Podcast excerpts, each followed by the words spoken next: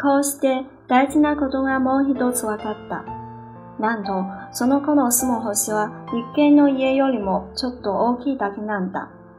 と言っても、大げさに言うほどのことでもない。ご存知の通り、地球、木星、火星、金星みたいに名前のある大きな星の他に、望遠鏡でもたまにしか見えない小さなものも何百倍とある。例えば、そういったものが一つ、星明かせに見つかると、番号で呼ばれることになる。小惑星325という感じで。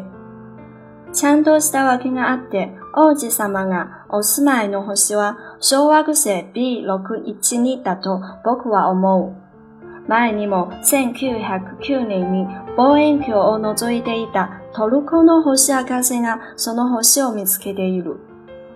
それで世界星博士会議というところで見つけたことをきちんと発表したんだけど、身につけている服のせいで信じてもらえなかった。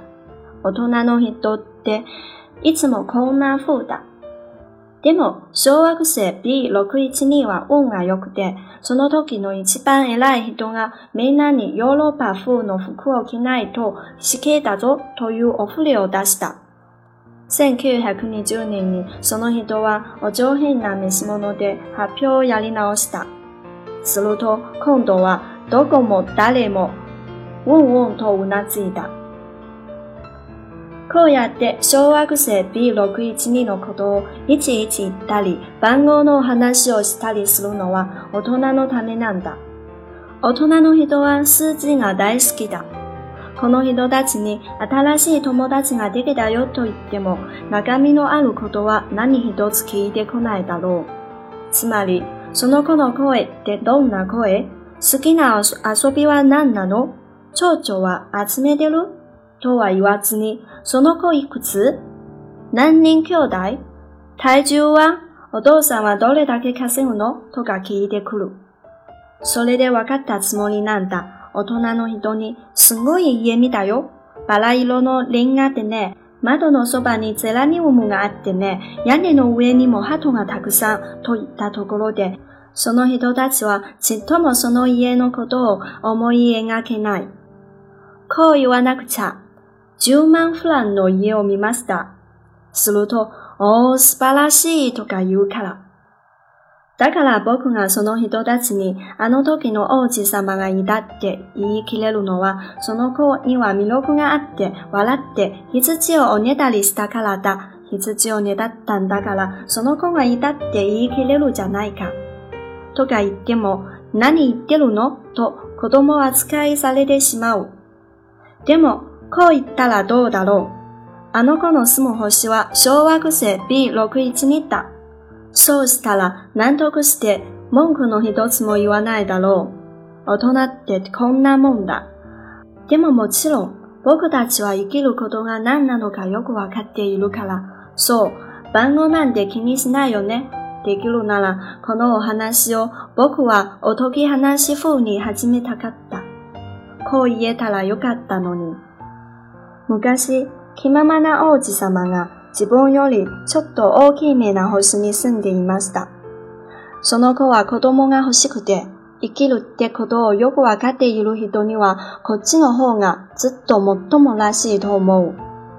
というのも、僕の本をあまり軽々しく読んでほしくないんだ。この思い出を話すのはとってもしんどいことだ。6年前、あの坊やは羊と一緒にいなくなってしまった。ここに書こうとするのは忘れたくないからだ。友達を忘れるのは辛い。いつでもどこでも誰でも友達がいるわけではない。僕もいつ数字の大好きな大人の人になってしまうとも限らない。だからそのためにも僕は絵の具と鉛筆を一ケース久しぶりに買った。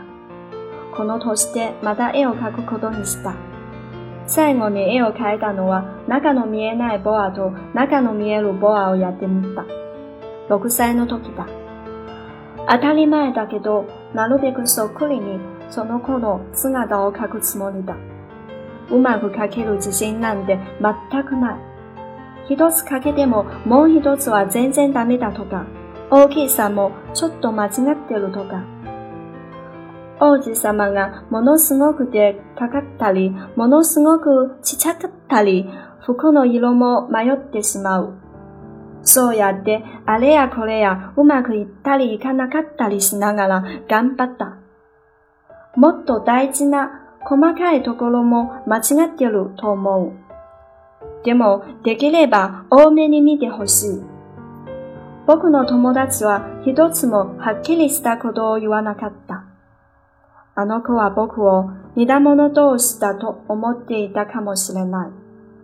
でもあいにく僕は箱の中に羊を見ることができない。ひょっとすると僕もちょっと大人の人なのかもしれない。きっと年を取ったんだ。